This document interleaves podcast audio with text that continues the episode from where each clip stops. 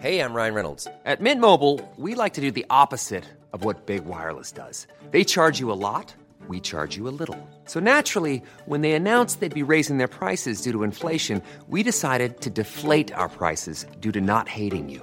That's right. We're cutting the price of Mint Unlimited from $30 a month to just $15 a month. Give it a try at mintmobile.com slash switch. $45 upfront for three months plus taxes and fees. Promo rate for new customers for limited time. Unlimited more than 40 gigabytes per month. Slows. Full terms at mintmobile.com. I hear a lot of talk.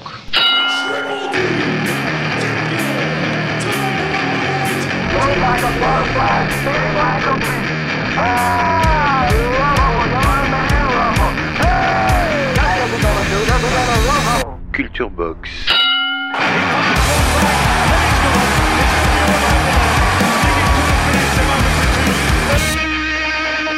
Salut à tous les amoureux du ring, à toutes les amoureuses de la castagne, bienvenue sur Culture Box, l'émission consacrée aux nobles artistes d'hier, d'aujourd'hui et de demain.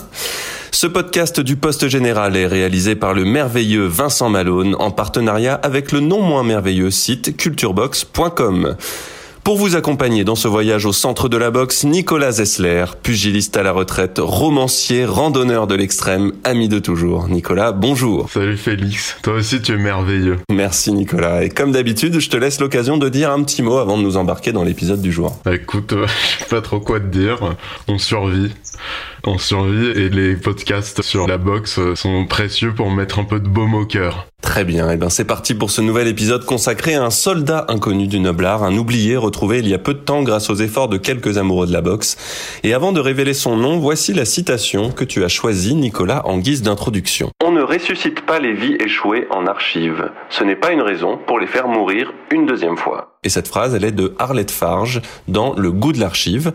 Pourquoi cette citation? Bah, elle m'a fait penser à Battling Siki, bien évidemment, parce que dans son cas, euh, mourir une deuxième fois, euh, ce serait l'oubli ou euh, pire, l'enfermement dans une fausse mémoire caricaturale, raciste, dédaigneuse. Et bon, bah aujourd'hui, c'est un peu notre combat, Félix, sur le ring de la mémoire, dans le coin de Battling Siki. Très bien, donc je voulais garder le suspense pour le nom, mais tu l'as dit. Au-dessus de mon bob plane le spectre de Battling Siki, celui de la récidive, l'ex de Jam Birkin, l'ancienne Égypte. Mon style de vie reste spectaculaire comme vos récits bibliques.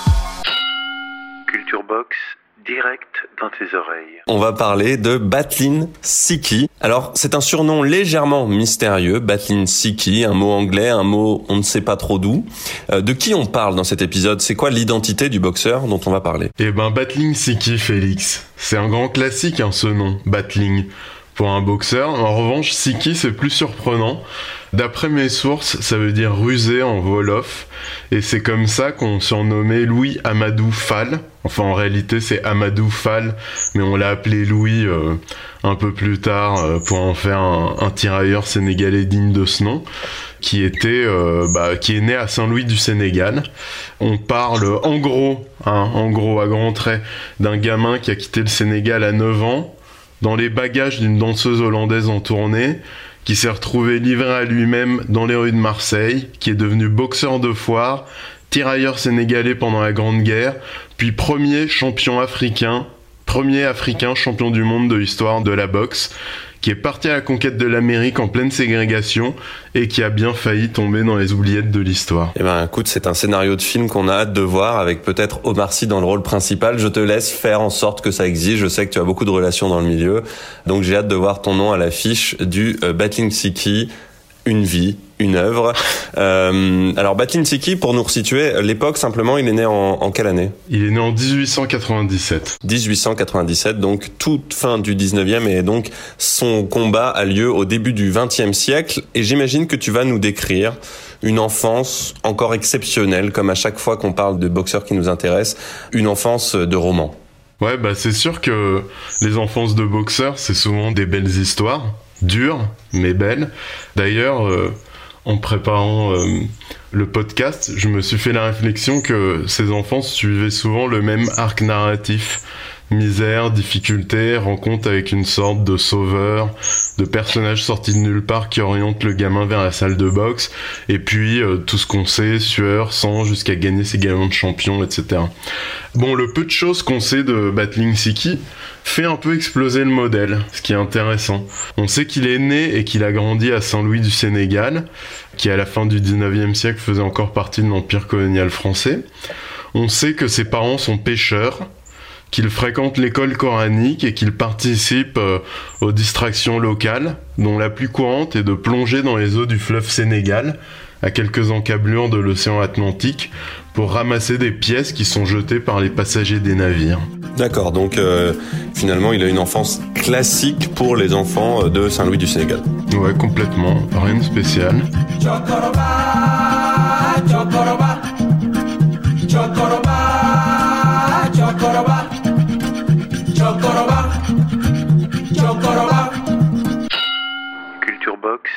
Direct dans tes oreilles.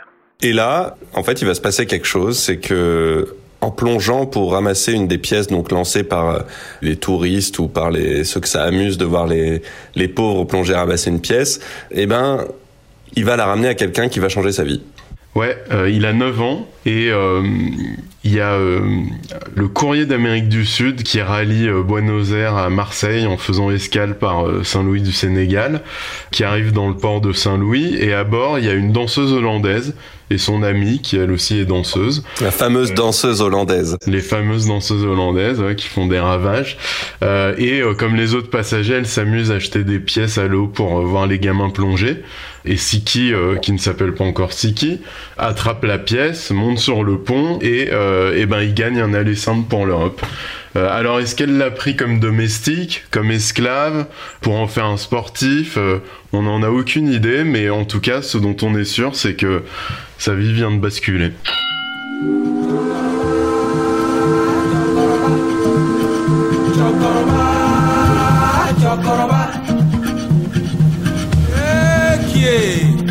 Les enfants prudents ne grimpent pas au palmier.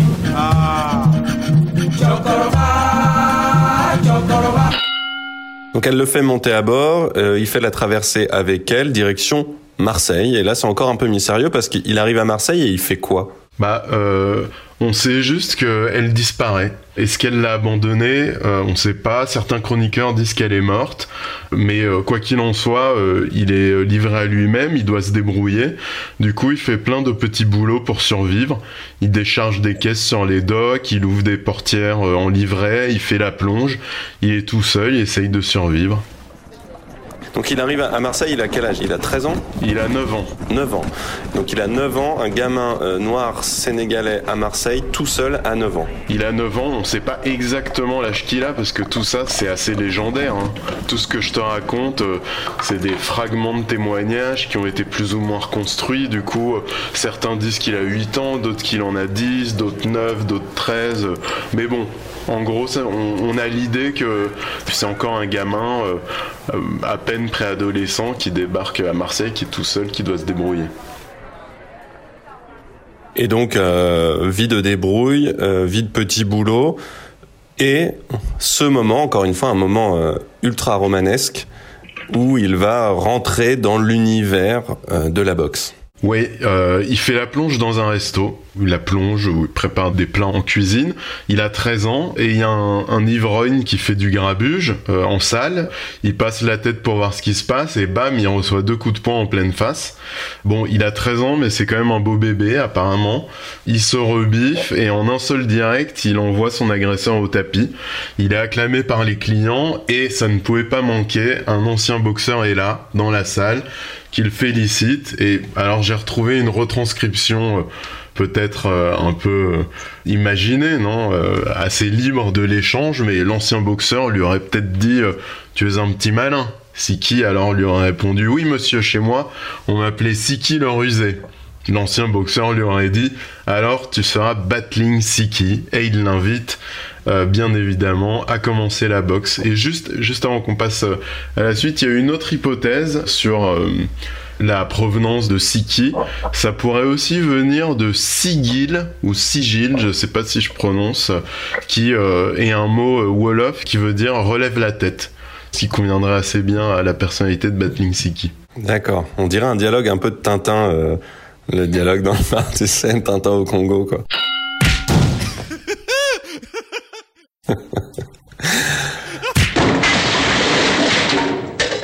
Ok, donc on est quand même vraiment dans une histoire très très euh, romanesque avec plein de rebondissements et euh, des rencontres un peu hasardeuses euh, quand même que ce fan de boxe se retrouve à ce moment-là près de Siki. Enfin bref, toujours est-il que on lui met un peu le point dans le gant et il est repéré. Mais de là à être repéré, est-ce que c'est cette personne qui lui fait faire ses premiers combats ou est-ce qu'il est orienté? Comment ça se passe? Alors euh, non, c'est pas cette personne. Tout est très fragmenté, hein. mais on sait juste que ses premiers combats de boxe, il les euh, dispute euh, dans des fêtes foraines. En gros, c'est un boxeur de foire dans la plus pure tradition gitane. Concrètement, on demande au public si quelqu'un veut tenter sa chance contre le champion avec la promesse de remporter euh, une récompense s'il arrive à tenir euh, je sais pas combien de rounds. Et puis c'est parti. Ça se boxe à l'ancienne. Euh, et cet apprentissage il se fait sous la houlette de deux forains les frères Rose dont on sait pas grand chose sauf qu'ils finissent par l'abandonner quelques années plus tard parce qu'ils ne croient pas en lui.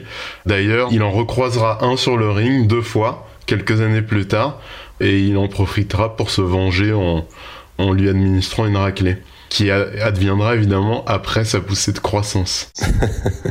Donc on est vraiment loin euh, d'un parcours académique. On est euh, avec un boxeur qui apprend la boxe d'abord dans un bar, puis dans les foires. Donc j'imagine que techniquement, si on décrit sa boxe, en tout cas à l'origine, on n'est pas dans le noble art pour le coup. Non, c'est une boxe euh, extrêmement rudimentaire, brouillonne. Les témoignages rapporte, qui bondit en avant dès le premier coup de gong euh, en lançant de larges crochets. Il a aucune défense, il esquive les directs avec le front, pour ainsi dire. D'ailleurs, il est réputé pour avoir un, menton euh, en acier trempé ce qui lui permet de gagner pas mal de combats, par KO notamment. En gros, on n'a jamais euh, entendu parler d'un combat que Batling Siki aurait remporté en dominant son adversaire en boxe pure. En revanche, ce qu'il fait très bien, c'est qu'il transforme ses combats en bagarre. Et euh, une fois qu'il a transformé ce combat en bagarre, eh bien, il devient redoutable. Félix Barès, Nicolas Zessler, Culture Box. Et juste pour qu'on situe bien euh, la boxe de cette époque, euh, malgré tout, c'est pas une époque où la boxe c'est un truc de foire. Il y a quand même déjà plein de techniques, des combats tout à fait propres. Enfin, dis donc, on n'est pas en train de dire qu'à cette époque la boxe c'était ça. Lui est un, un ovni là-dedans. Ouais, complètement. La boxe est même un sport euh, relativement euh, apprécié euh, des élites un peu aristos qui aiment bien l'escrime des points, mais du coup, t'as quand même des écoles avec une boxe scientifique où on essaye de toucher sans se faire toucher, où justement il y a des manuels qui sont écrits pour lister l'ensemble des techniques et des tactiques qu'on peut user entre quatre cordes. Et puis, bah, très très loin aux antipodes de ce monde-là, t'as des foires, les arrière-cours, des cafés où ça boxe aussi, mais de manière beaucoup plus euh, primaire. Et euh, on va parler un peu plus tard de la question d'un boxeur noir dans ce monde de boxe euh, en France, en tout cas en métropole. Mais avant ça, on a pu dire que son style de boxe était potentiellement influencé par la lutte qui est le sport national du Sénégal. Est-ce que c'est quelque chose auquel toi t'accordes du crédit ou est-ce que tu penses que c'est c'est une reconstruction? Bah, c'est très tentant euh, d'y accorder du crédit, mais euh, parce que c'est assez beau, tu vois, de faire euh, revivre la lutte sénégalaise à travers Battling City, mais en réalité, je pense que c'est une reconstruction a posteriori, parce que il a quand même quitté le Sénégal très très tôt, et ça m'étonnerait qu'il ait eu le temps d'être formé à la lutte sénégalaise. En tout cas, on n'en a pas trace dans les archives. Du coup, non, je pense que c'est plutôt un fantasme contemporain, cette histoire de lutte sénégalaise. Et pourquoi on a pu voir de la lutte sénégalaise dans son style? Est-ce qu'il y a quelque chose dans son style de boxe qui laisse penser ça? Peut-être parce que euh, il est très présent dans les corps à corps.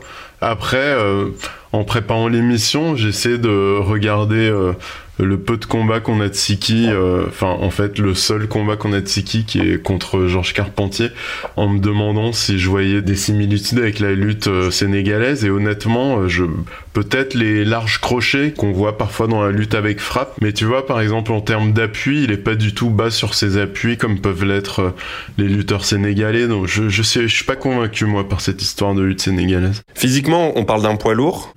Euh, il est euh, un peu en dessous de la limite des poids lourds, en lourd léger de mémoire.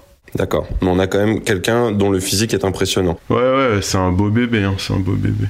Il mesure 1m80, ce qui est assez euh, grand pour l'époque, et il doit peser dans les 90 kg, quelque chose comme ça, 85-90 kg.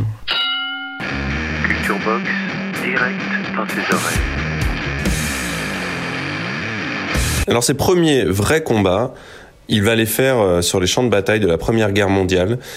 Il n'était pas obligé d'y aller, parce que c'est toi qui me l'as appris en préparant l'émission, c'est toi l'historien. Hein. On il n'y avait pas de conscription pour euh, les Noirs, enfin en tout cas ceux qui habitaient dans les colonies, parce qu'on avait peur qu'ils, euh, je sais pas, qu'ils désertent ou je ne sais pas quoi.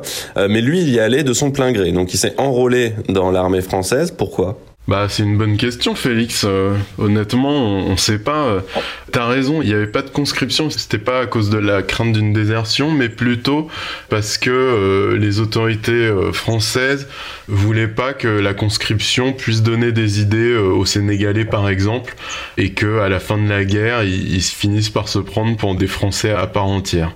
Non, les tirailleurs sénégalais pour l'état-major français, c'était, et d'ailleurs je vais citer les mots enthousiastes d'un colonel le colonel Mangin, une force noire à consommer avant l'hiver. Donc c'est vraiment les gens qu'on envoie à l'abattoir. Ils vont finir par être appelés en masse car la guerre dure beaucoup plus longtemps que prévu. Donc en tout, euh, on compte 130 000 combattants noirs, dont 30 000 euh, qui périront sur les champs de bataille. Et euh, parmi eux, notre Battling Siki, qui s'engage comme volontaire dès 1914 et qui paye son dû sur euh, les champs de bataille. On sait qu'en 1915, il participe à la bataille des Dardanelles où euh, il lutte contre les Turcs.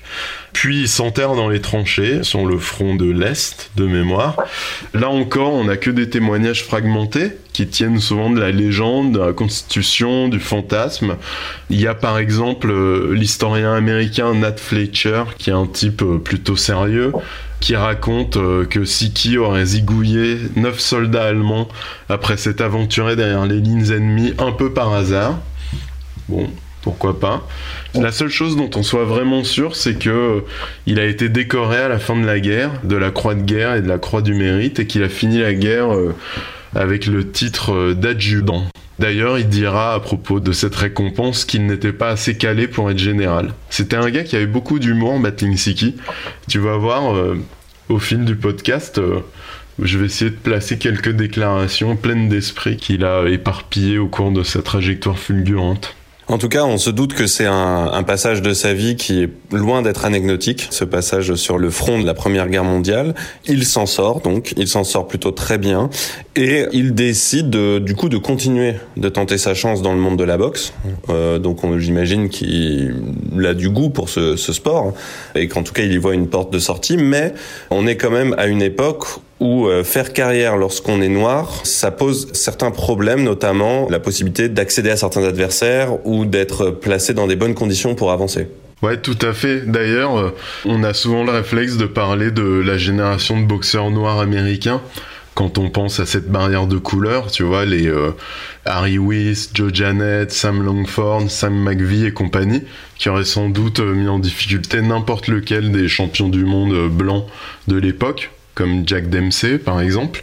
Tous ces mecs euh, qui ont pas pu avoir leur chance pour le titre mondial parce que les Américains étaient encore traumatisés par le, règne euh, de Jack Johnson, euh, qui a été le premier noir champion du monde des poids lourds. Et ben Battling Siki, c'est un peu leur équivalent, c'est un peu leur frère, mais sur le continent européen. Quand il termine la guerre, bon, il continue à s'entraîner, à chercher à disputer des combats euh, intéressants, à monter dans, les classements, mais il a beaucoup de mal en France à trouver des adversaires dignes de ce nom. Et du coup, dès 1920, il part euh, à l'étranger, en Belgique et en Hollande, pour boxer contre les champions de ces pays qui sont des pays apparemment plus accueillants avec les boxeurs noirs. D'ailleurs, il bat les deux champions locaux. Il en profite pour se marier avec une Hollandaise, une blanche. Et il est tellement populaire que la reine de Hollande déclare même un jour férié en son honneur après une victoire spectaculaire contre un boxeur hollandais. Et puis il rentre en France, parce que c'est quand même en France que se passent les grands combats, et surtout, euh, voilà, il y a ce mirage d'un match euh, contre l'idole nationale, le grand Georges Carpentier. Georges Carpentier qui est champion du monde à ce moment-là. Georges Carpentier n'est pas champion du monde, mais il euh, sort d'une défaite euh, glorieuse contre euh, Jack Dempsey à qui il rendait 10 kg et 10 cm. Et c'est vraiment l'idole nationale, le boxeur européen qui fait les gros titres. Et pour un boxeur un peu de l'ombre comme Siki, bah c'est quand même la promesse de débouler sur le devant de la scène. And down goes Carpentier. One, two, three, four five, six, seven, eight, nine. He's up just in time. And Dempsey goes after him, and down he is again. Two, three, four, five, six. He's trying to get up. Eight, nine, ten, and out. And Jack Dempsey remains heavyweight champion of the world. Culture Box, direct dans tes oreilles. Tu peux nous expliquer un peu concrètement les bâtons dans les roues qu'on met à, Siki, c'est quoi? C'est en gros, euh, euh, bah maintenant on te donne plus d'adversaires, euh, tu peux pas affronter les meilleurs de France parce qu'on veut pas de toi? C'est compliqué, disons que au niveau auquel est, arrivé Siki, le combat le plus évident, ce serait le combat contre Carpentier. Mais Carpentier n'est pas très fan des affrontements interraciaux. Du coup, ce que fait Siki, c'est que euh, il affronte quand même euh, tous les challengers de Carpentier, qui sont des boxeurs blancs, hein, et il les bat. Et une fois qu'il les a tous battus, bon bah, il oblige un peu Carpentier à, en tout cas, il arrive à, créer un, intérêt euh, auprès du public euh, pour ce match. Et en fait, il va bénéficier d'une certaine manière de la situation dans laquelle est Carpentier, parce que Carpentier est extrêmement populaire, mais euh, ça fait quand même plus d'un an qu'il a perdu contre Jack Dempsey aux États-Unis, et il a disputé seulement deux combats sans grand intérêt en Angleterre. C'était des combats pour voilà gagner de l'argent facile en se faisant mousser euh, devant le public londonien. Et il a quand même besoin, à ce stade de sa carrière, de reconnecter avec le public français qui commence euh, à l'avoir un peu... Euh, à sentir une sorte d'amertume à voir son grand champion, sa grande idole évoluer sous d'autres cieux. Parce que Carpentier, à ce stade de sa carrière, bon bah il est plus 100% sur la boxe quoi. Il a tourné des films à Hollywood, euh, il a eu des histoires d'amour avec des actrices, fréquenté la bonne société dans les cocktails londoniens. Ouais, c'est Rocky 2 quoi. Ouais, puis il faut se mettre euh, à sa place, hein, puisque Carpentier c'est un mec qui boxe depuis qu'il est gamin à raison de plusieurs combats par mois. Euh, il en peut plus et c'est bien normal. Ce qui est moins normal, ce sont les conditions du combat qui est proposé à Battling Siki. Oui, parce qu'en fait, on va lui donner une chance face à Carpentier pour un combat clairement truqué. Ouais, en fait, les managers se sont arrangés.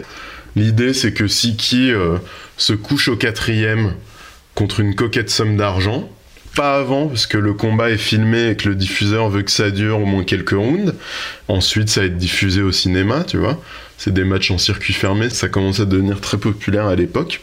Et donc on présente à Siki euh, le match comme un combat d'exhibition qui lui permettra euh, voilà d'augmenter sa notoriété et puis de ramasser une, bourse euh, généreuse. Mais en même temps, il y a quelque chose de bizarre parce que il y a quand même un titre mondial en jeu, ce qui est inédit car ça fait 7 ans depuis Jack Johnson, je crois que les Noirs n'ont plus de chance mondiale. Et puis, euh, bah, le stade où a lieu le match, à Montrouge, le stade Buffalo est plein à craquer. Il y a 50 000 personnes qui sont acquises à la cause de Carpentier et qui sont euh, pas du tout au courant de la combine et qui, eux, se préparent à voir un match, euh, un match normal, quoi. A priori, c'est truqué, mais en même temps, on sait pas trop. En tout cas, ça va se transformer en véritable combat, ça c'est une certitude. À quel moment on passe de ce, cette espèce de simulacre d'affrontement au combat réel Est-ce qu'on le voit euh, ce moment euh, sur la vidéo? Alors oui, mais pas autant que ce que racontent les chroniqueurs, à mon sens. C'est-à-dire qu'au début, certes, Carpentier domine. Dans les premiers rounds, il envoie plusieurs fois euh, Siki au tapis. Mais quand tu lis l'histoire, les chroniqueurs disent oui, au début, Siki est complètement apathique, il est menacé par l'arbitre de disqualification pour manque de combativité. Honnêtement, moi j'ai revu le combat. Et effectivement, au début du combat, il est dominé, mais je trouve qu'il reste présent. Il balance quelques crochets larges qui touchent Carpentier. Donc. Euh... Oui, c'est pas du chiquet euh, euh, à 100%, quoi. Non, en tout cas, ce qui est sûr, et c'est peut-être ça qui a. Euh, engagé les chroniqueurs sur la thèse du combat ultra chiquet, c'est que Carpentier, quand il arrive, il est vraiment extrêmement confiant. Il déclare d'ailleurs à Siki au moment où l'arbitre appelle les deux hommes au centre du ring dépêchez-nous où il va pleuvoir. Donc il est très confiant, plein de morgue, alors qu'il s'est pas du tout entraîné. Sur les premiers rounds, on le sent pas parce que bah, Carpentier, voilà, c'est un boxeur euh, extrêmement euh, technique, euh, très propre, très élégant et du coup, il fait bonne figure et comparé à lui, Battling Siki a l'air un peu limité. Mais à un moment, ça bascule. Au troisième round, Siki est envoyé au tapis une nouvelle fois il se relève euh, plein d'énergie. Euh, vraiment, à chaque fois qu'il se fait toucher, euh, il se relève assez rapidement. il, est, vraiment pas attaqué. Et il se relève et il est beaucoup plus agressif. Il charge Carpentier tout d'un coup, alors qu'il avait été plutôt prudent. Est-ce qu'il y a eu une insulte Est-ce que Carpentier a trop appuyé ses coups Si c'était arrangé par courtoisie, il aurait pas dû. Euh, tu vois, si l'autre peut pas se défendre, t'es pas censé euh, lui refaire le portrait, quoi.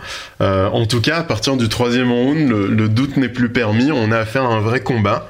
Et Carpentier décline, sans doute à cause de sa piètre condition physique. Il se bat encore, hein, il s'accroche, il cogne, mais il s'épuise. Et on voit bien que il tente vraiment des barreaux d'honneur où il se dit j'accélère, c'est Siki va tomber et euh, Siki tombe pas. D'ailleurs, il finit par euh, se moquer de lui en, lui glissant à l'oreille Vous ne frappez pas très fort, monsieur Georges.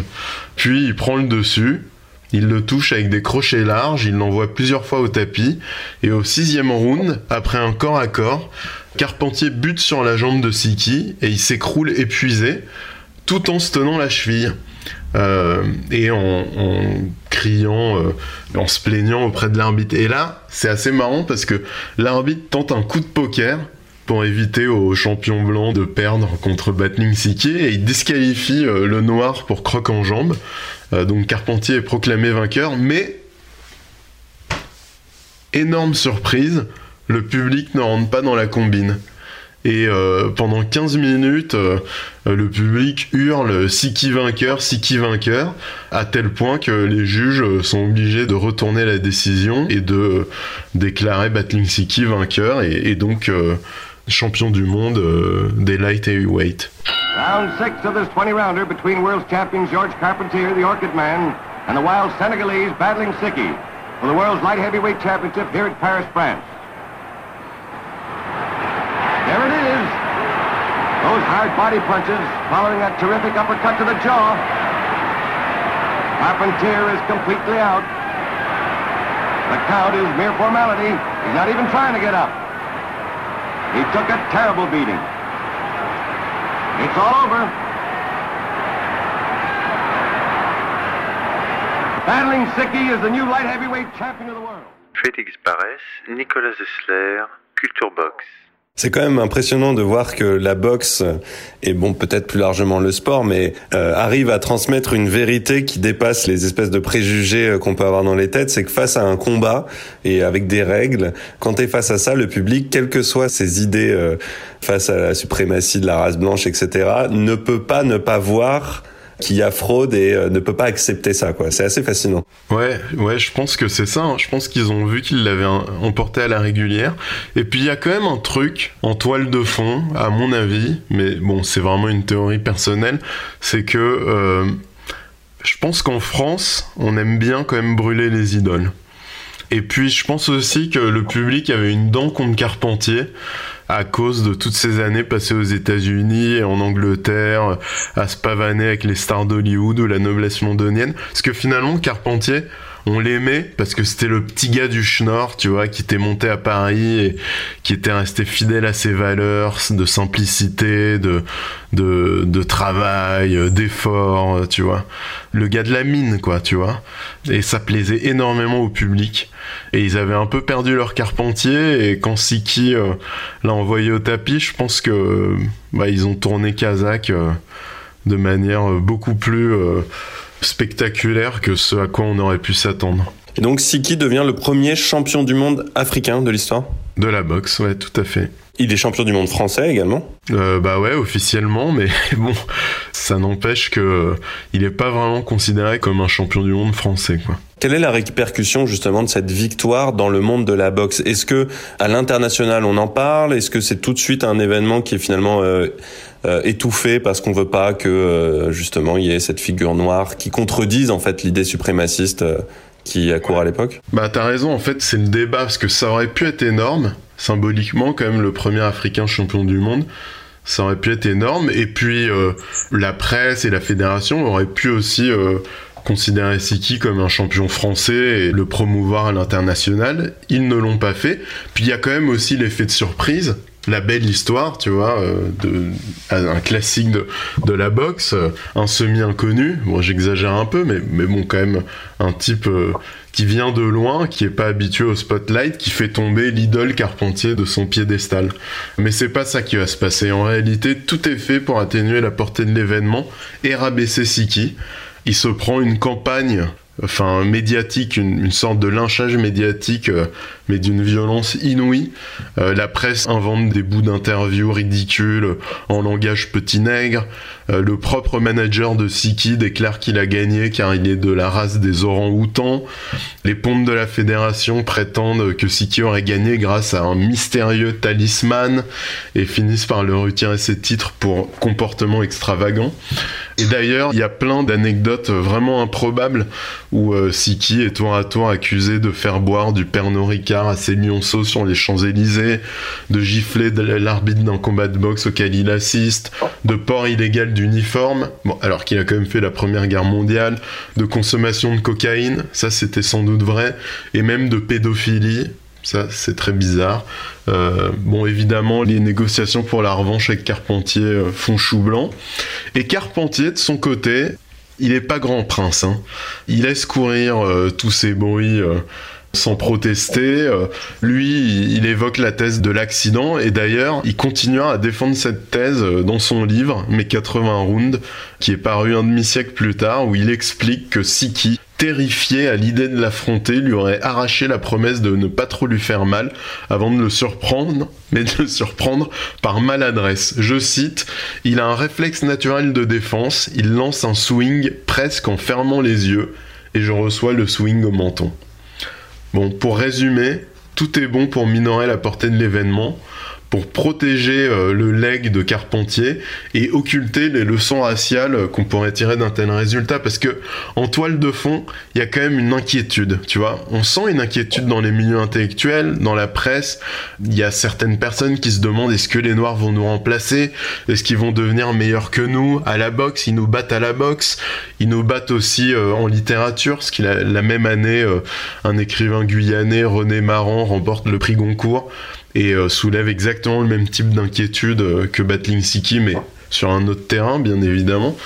Donc euh, voilà, Siki, il est un peu victime de son époque et, de son contexte. En tout cas, c'est une belle illustration de ce moment où on peut pas vraiment être fier de l'attitude des de ceux qui dirigent les choses, parce que ce soit la fédération de boxe, que ce soit Carpentier, quand même, c'est c'est assez assez naze. Enfin, ça, ça ternit quand même beaucoup son image et cette attitude vis-à-vis d'un adversaire, parce que dans la boxe, on est quand même habitué à, à cette espèce de reconnaissance, quoi qu'il arrive, de la supériorité de l'adversaire. quoi. Même Ouais, si on, on- se battre. et, et même dans le cadre des combats interraciaux, en général, on, on- le défait, le vaincu blanc, finit quand même par reconnaître la supériorité du vainqueur. C'est comme euh, Jim Jeffries qui se fait battre par Jack Johnson, ou pareil, Tommy Burns qui se fait battre par Jack Johnson. Euh, il l'a en travers de la gorge, bien évidemment, mais tu sens que, bon, il respecte ses qualités de boxeur. Et ce qui est vraiment euh, saumâtre avec Carpentier, c'est que il va dévaloriser le combat de Siki et, et l'arsenal pugilistique de Siki. Ça m'étonnerait qu'un type de la mesure de Carpentier, du talent de Carpentier, même peu entraîné, soit capable de se faire surprendre euh, par un swing lancé par un gars euh, qui a fermé les yeux parce qu'il a trop peur de lui. Enfin, c'est ridicule. C'est ridicule et je pense que le plus triste c'est pas euh, le racisme ambiant parce que le racisme ambiant bon bah voilà c'était je pense que c'était un peu le c'était l'époque et bah aujourd'hui ça nous paraît absolument ridicule mais bon c'était comme ça mais mais qu'il soit pas capable de reconnaître tu vois de donner le respect que son adversaire a gagné sur le ring ça c'est vraiment saumâtre. Et comme à chaque fois qu'on parle d'ambiance ou d'époque où il y a des idées comme ça qui circulent, il faut quand même rappeler qu'à la même époque, euh, certaines personnes prennent la défense de Siki, reconnaissent euh, son talent, et que donc c'était possible de le faire. ouais c'est clair c'est clair euh, bah Il y a Ho Chi Minh par exemple. pardon? Ho Chi Minh par exemple était au combat et a écrit un article sur euh, Siki. Tout à fait. À l'époque, il était euh, étudiant en droit à la Sorbonne et euh, dans une feuille militante, il a justement euh, écrit un compte rendu euh, du combat qui place le combat aussi euh, sur le terrain de la boxe pure. Je cite d'un coup de poing, sinon scientifiquement envoyé, du moins formidablement placé. Donc formidablement placé, c'est pas le genre de coup de poing que t'envoies en fermant les yeux. Fin de la parenthèse, Siki déplaça Carpentier de son piédestal pour grimper dessus lui-même. Donc il évoque un vrai combat.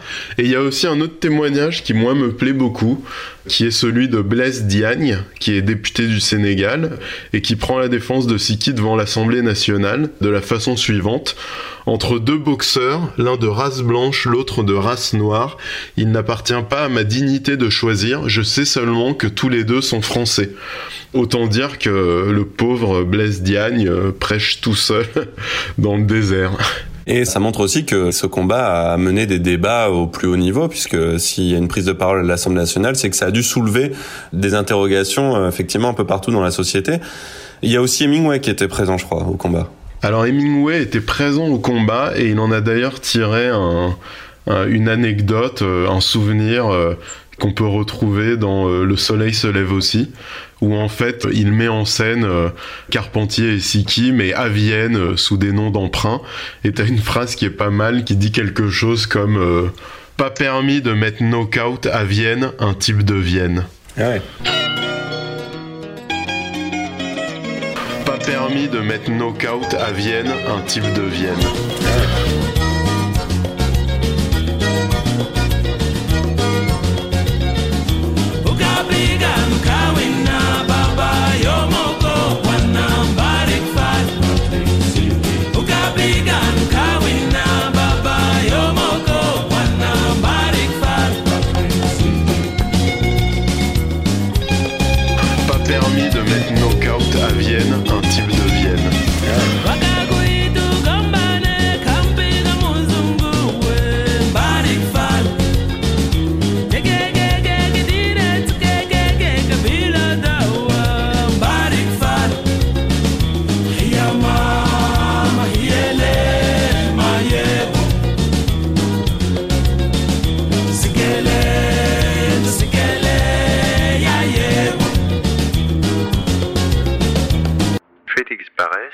Nicolas Zessler, Culture Box. Commence donc cette espèce de mise aux oubliettes de Siki, hein, ce travail de sape de ce qu'est Siki. Donc on lui nie sa victoire, on lui renie sa victoire, on, lui renie sa renommée. Et ça va continuer.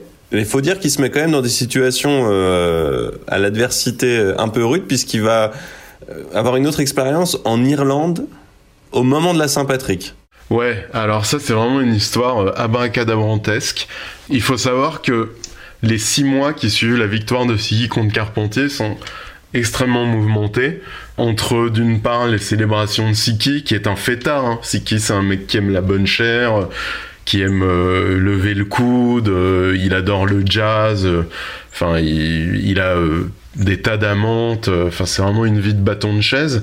Le lynchage médiatique, les démêlés avec la fédération, du coup Siki, il a plus vraiment envie de boxer, il a plus la tête à la boxe, et son manager, lui, bah, qui...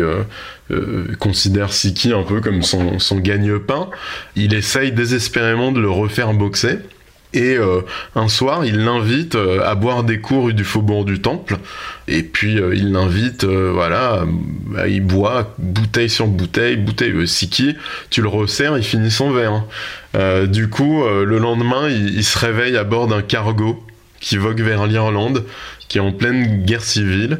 Et il est attendu pour boxer le soir de la Saint-Patrick contre le champion local, un certain Mac Taig. Évidemment, il est mal préparé. Il est en pleine gueule de bois. Il est défavorisé par les juges. Autant dire que c'est un combat qui est impossible à gagner et qu'il perd euh, sur décision. Euh. Donc on n'a pas d'archives de ce combat, donc on ne sait pas trop ce qui s'est passé, mais on peut imaginer qu'il a passé un sale quart d'heure. Et quand il rentre en France, il se remet un peu à boxer, donc il domine quand même euh, un des challengers au titre qui s'appelle Émile Morel. Et en plein combat, alors qu'il est en train de dominer, il, est disqualifié pour coup bas. Euh, tu sens que vraiment on, lui pardonne rien et que la moindre occasion est bonne pour euh, compliquer euh, sa carrière. Il parvient quand même à abattre l'expérimenté Marcel Nils qui boxera aussi contre Georges Carpentier en deux rounds, mais clairement il n'est plus vraiment le bienvenu en France et on sent aussi chez lui bah, énormément de lassitude par rapport au contexte euh, français et, par rapport à tous les obstacles qu'on lui met sur son chemin.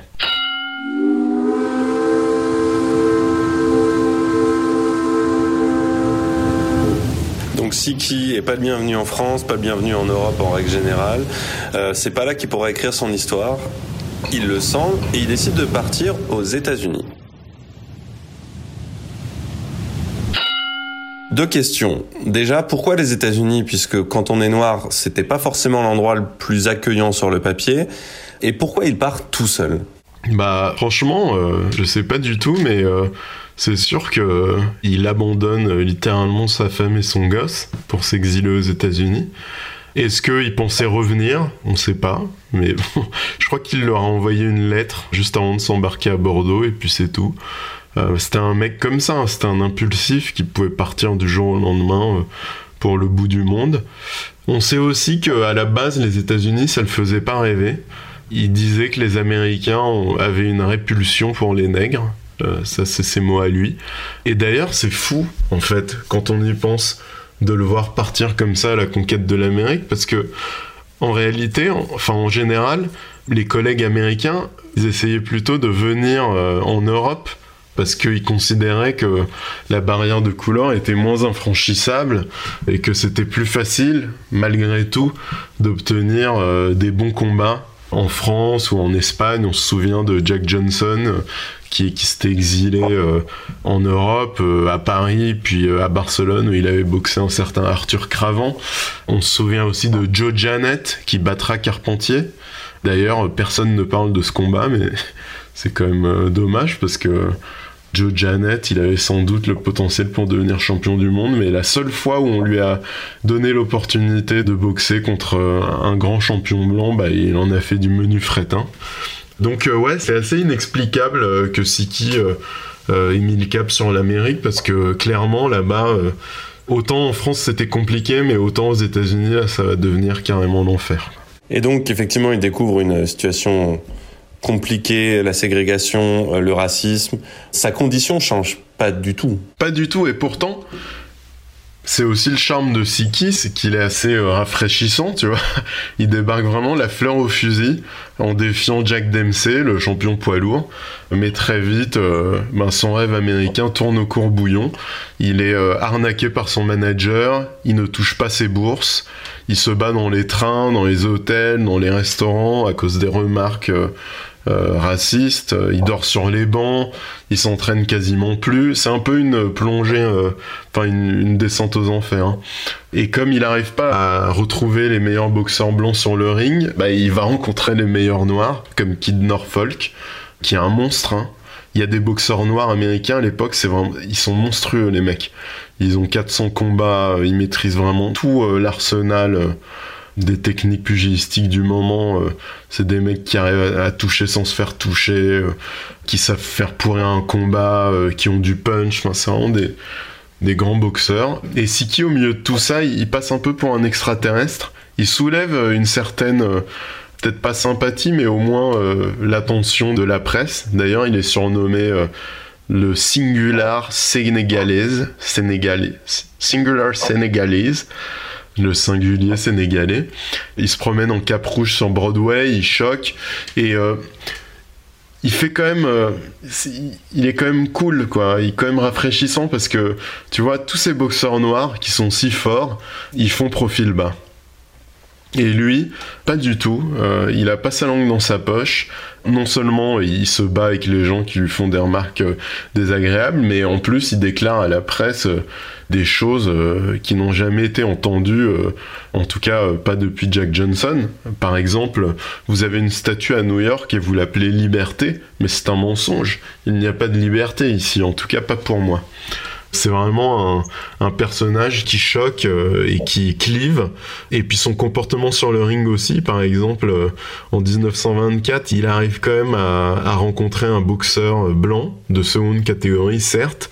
Il l'envoie au tapis, il le met KO, mais il le relève et il se met à le couvrir de baisers, ce qui est assez inédit dans l'Amérique raciste de l'époque il n'hésite pas non plus à abandonner des combats euh, en pleine action euh, parce que euh, il accuse son manager de pas le payer, ce qui suscite aussi des réactions courroucées du public et, et, de la presse. Et évidemment, ça ne manque pas, il rencontre une femme blanche qui l'accompagne euh, secrètement à travers l'Amérique et ça suscite aussi de violentes réactions, comme en 1924, en décembre, où on leur demande de quitter un restaurant, si qui refuse, la police intervient, ils passent la nuit en prison avant d'être condamnés pour ébriété et trouble à l'ordre public.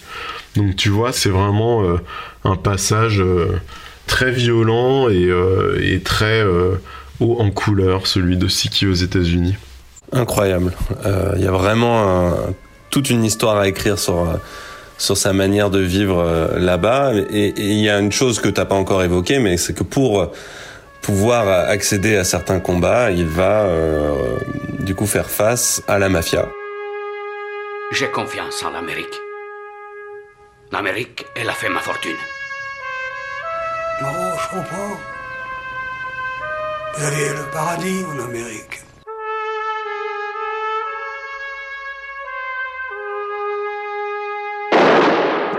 Mafia qui tient l'univers de la boxe, en tout cas une bonne partie, et qui va lui proposer des combats sur certaines conditions. Et là encore, Siki, comme beaucoup de boxeurs dont on parle, eh ben lui, euh, c'est lui qui pose les conditions.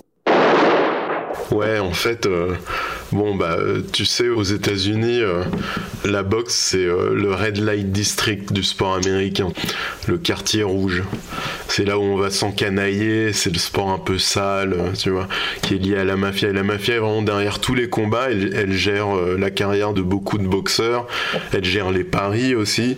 Et il se trouve euh, effectivement que Siki a eu maille à partir avec eux parce que euh, on lui a conseillé de perdre un combat contre un boxeur protégé par la mafia et Siki lui a administré une raclée.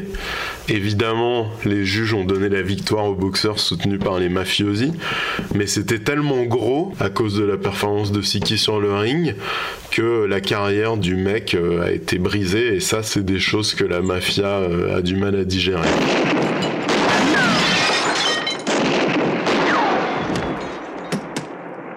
L'histoire de Siki se termine euh, soudainement. un soir, il se fait assassiner. En tout cas, il se fait tirer dessus.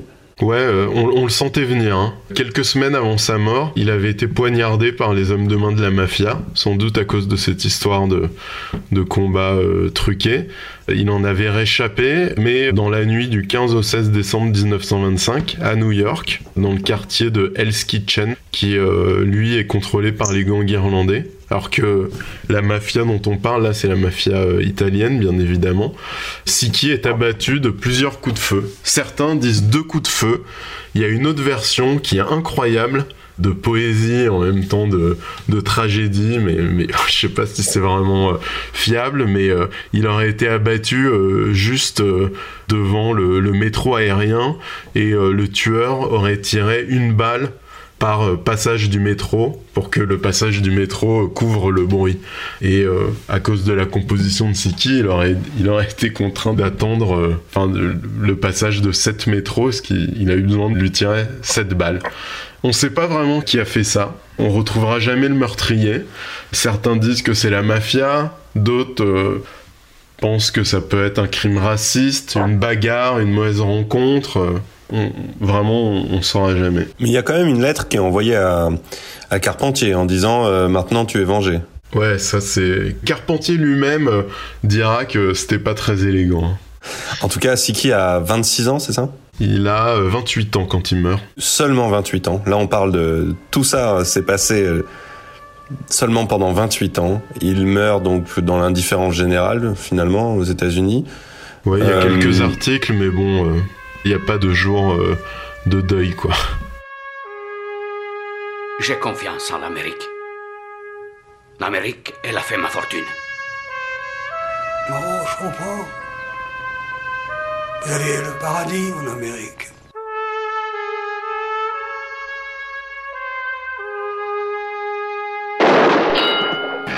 Culture Box, direct dans tes oreilles. Sa dépouille ne sera rapatriée que beaucoup, beaucoup plus tard euh, au Sénégal. Ouais, sur euh, une idée euh, de la WBC, je crois. Et non seulement il meurt, mais s'organise une autre mort qui est, encore une fois, cette mort de la mémoire.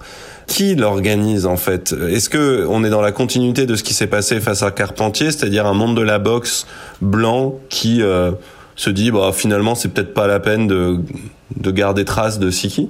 Non, mais je pense que c'est pas organisé en fait. C'est pas organisé, euh, sauf à penser que euh, voilà comme Carpentier c'est un peu l'icône nationale et que l'idole nationale et du coup on, a quand même tendance à tout lire euh, en prenant euh, tu vois par, par, son bout de la lorgnette du coup certains historiens ou, commentateurs ont tendance à diminuer les performances de Siki et il y a notamment l'histoire de la boxe d'Alexis Filonenko qui fait référence en France qui est un bouquin extraordinaire, hein, excellent, mais qui euh, évoque un match d'exhibition scénographié au cours duquel Siki doit se laisser mettre KO. Et le problème, c'est que, en fait, en présentant la rencontre comme un simulacre d'affrontement, Filonenko, il diminue la performance de Siki et il ignore je sais pas si c'est conscient ou pas, mais en tout cas, il ignore le fait qu'il y a des titres en jeu.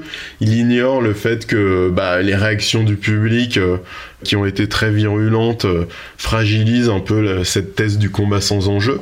Et d'une certaine manière, il protège la réputation de Carpentier. Et je pense que c'est surtout ça ce qui joue, c'est qu'on protège la réputation de Carpentier.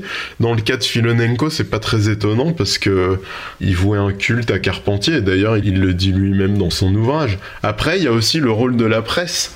Je pense que c'est même peut-être plus euh, euh, important parce que Filmenko il a sans doute aussi travaillé à partir de la presse.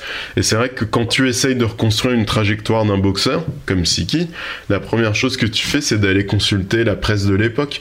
Et la presse de l'époque euh, bah, était très marquée par les relents de racisme qui atteignent des niveaux absolument surréalistes et qui voilà, ont ils ont dépeint un portrait de Batlin Siki qui était pas du tout bienveillant.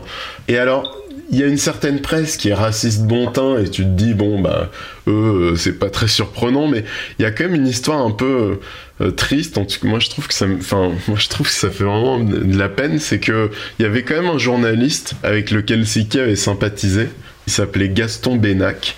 Et euh, certes, il, a le mérite de pas céder complètement à l'insulte raciste type euh, championzé.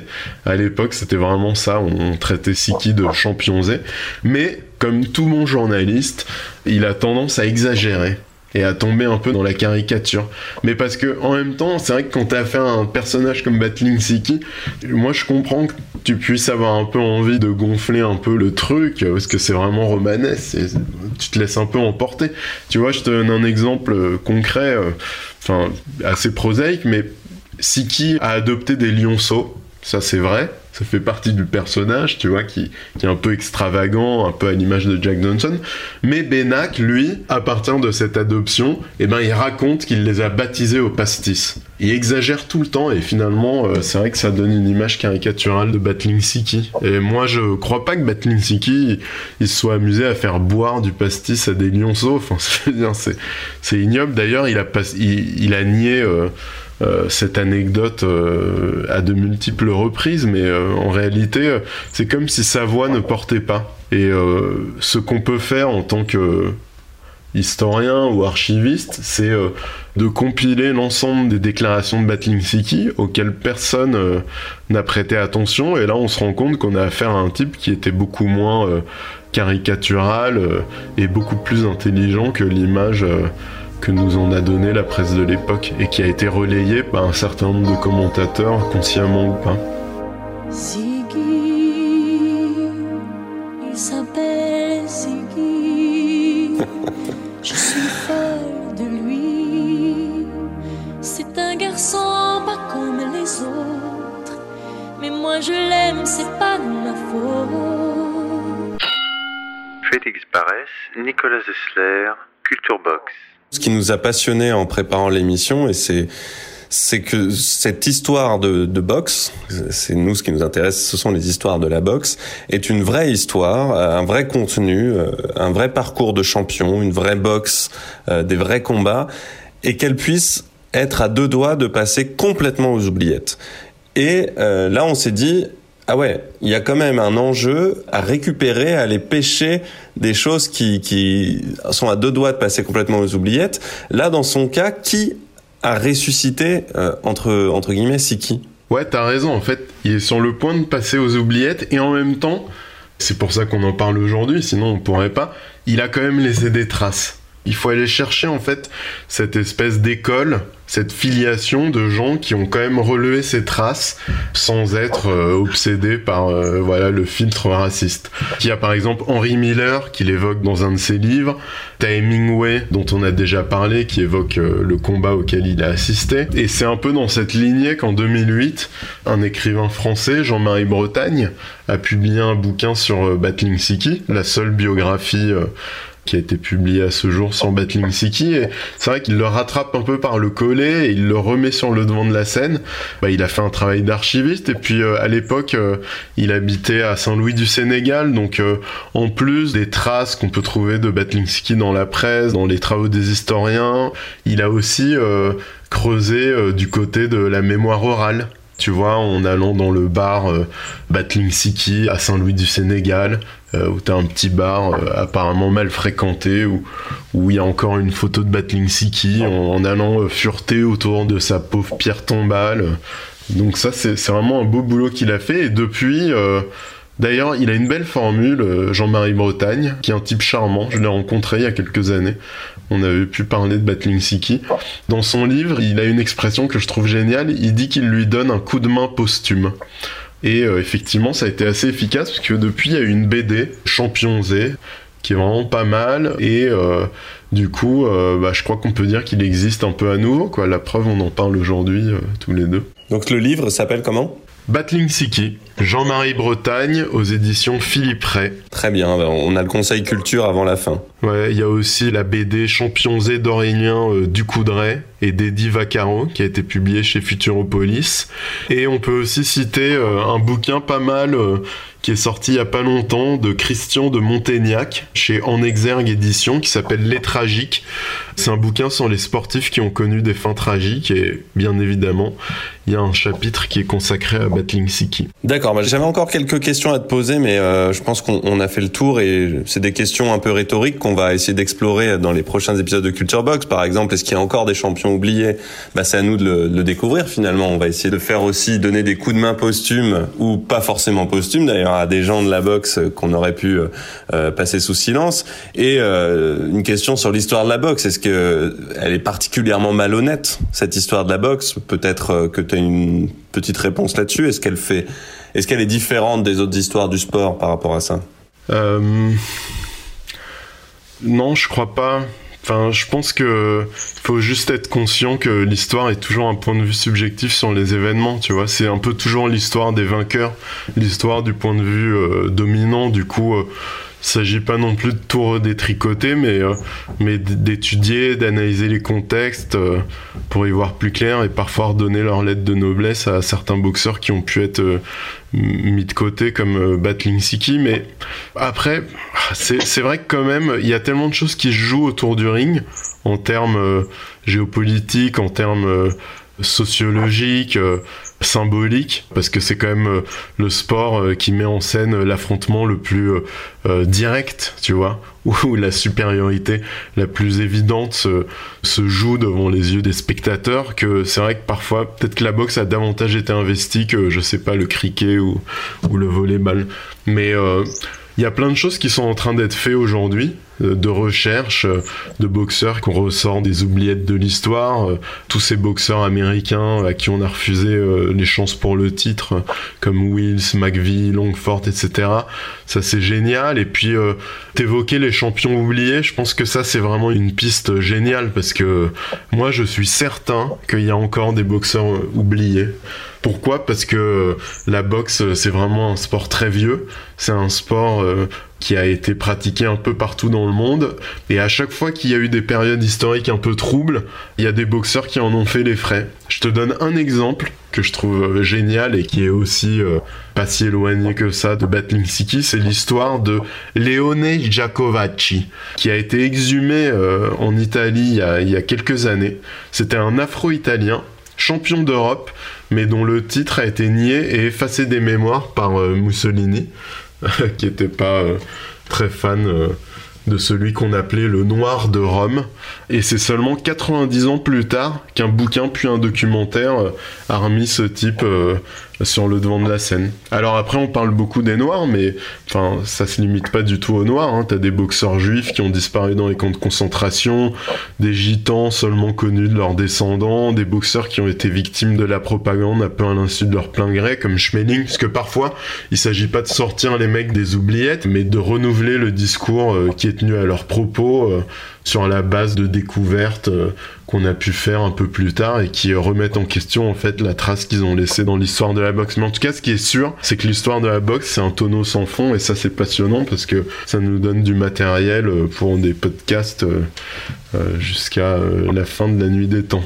Et j'ai un autre exemple de coup qui me vient en tête. Là, on, est dans une autre catégorie, mais je pense à Foreman, dont l'histoire en fait a été tellement pourrie par les discours d'Ali euh, sur l'idée que c'était l'oncle Tom. Euh. Son image est tellement construite par Ali qu'il y a un documentaire où on le voit complètement dépité de voir son héritage de boxe euh, en fait monopolisé parce qu'elle y en a fait. Mais je te l'avais pas dit, mais j'avais prévu de placer à la fin du podcast euh, une petite punchline pour réclamer que notre prochain podcast soit dédié à George Foreman. Bon bah je te laisse le faire alors. Bah, ça y est, ça y est, ça, y est, c'est prêt. Ça y est, c'est décidé quoi. Culture Box, direct dans tes oreilles. Une dernière question, je pense, qui, moi, qui m'a brûlé les lèvres au moment où on évoquait, on évoquait le combat contre Carpentier. Et peut-être pour ceux qui sont fans de boxe aussi, cette question est importante. La boxe, est-ce qu'elle continue à truquer des combats comme celui de Siki contre Carpentier? Est-ce que ça, on le sait? Euh, Non, je crois pas que ce soit fait de manière aussi éhontée. En tout cas, pas euh, à grande échelle et pas euh, au plus haut niveau. Après, c'est sûr qu'il y a encore des décisions bizarres. Il y a encore des managers qui vont choisir le bon adversaire pour assurer une victoire facile à leur poulain.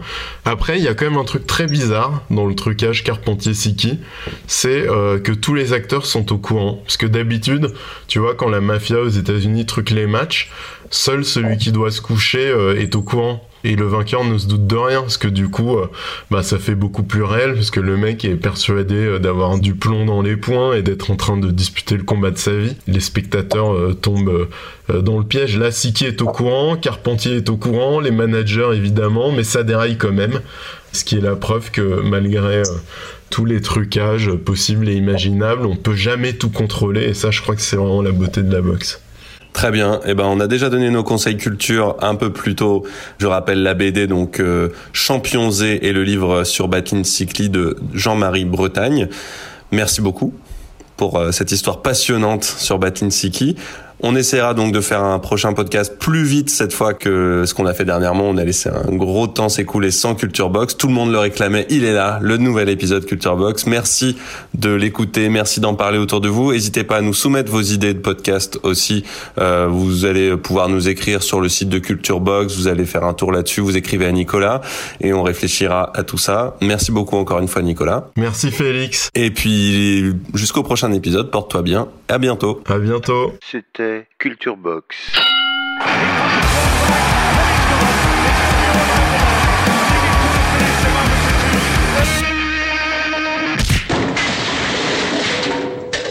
Un podcast du Poste Général.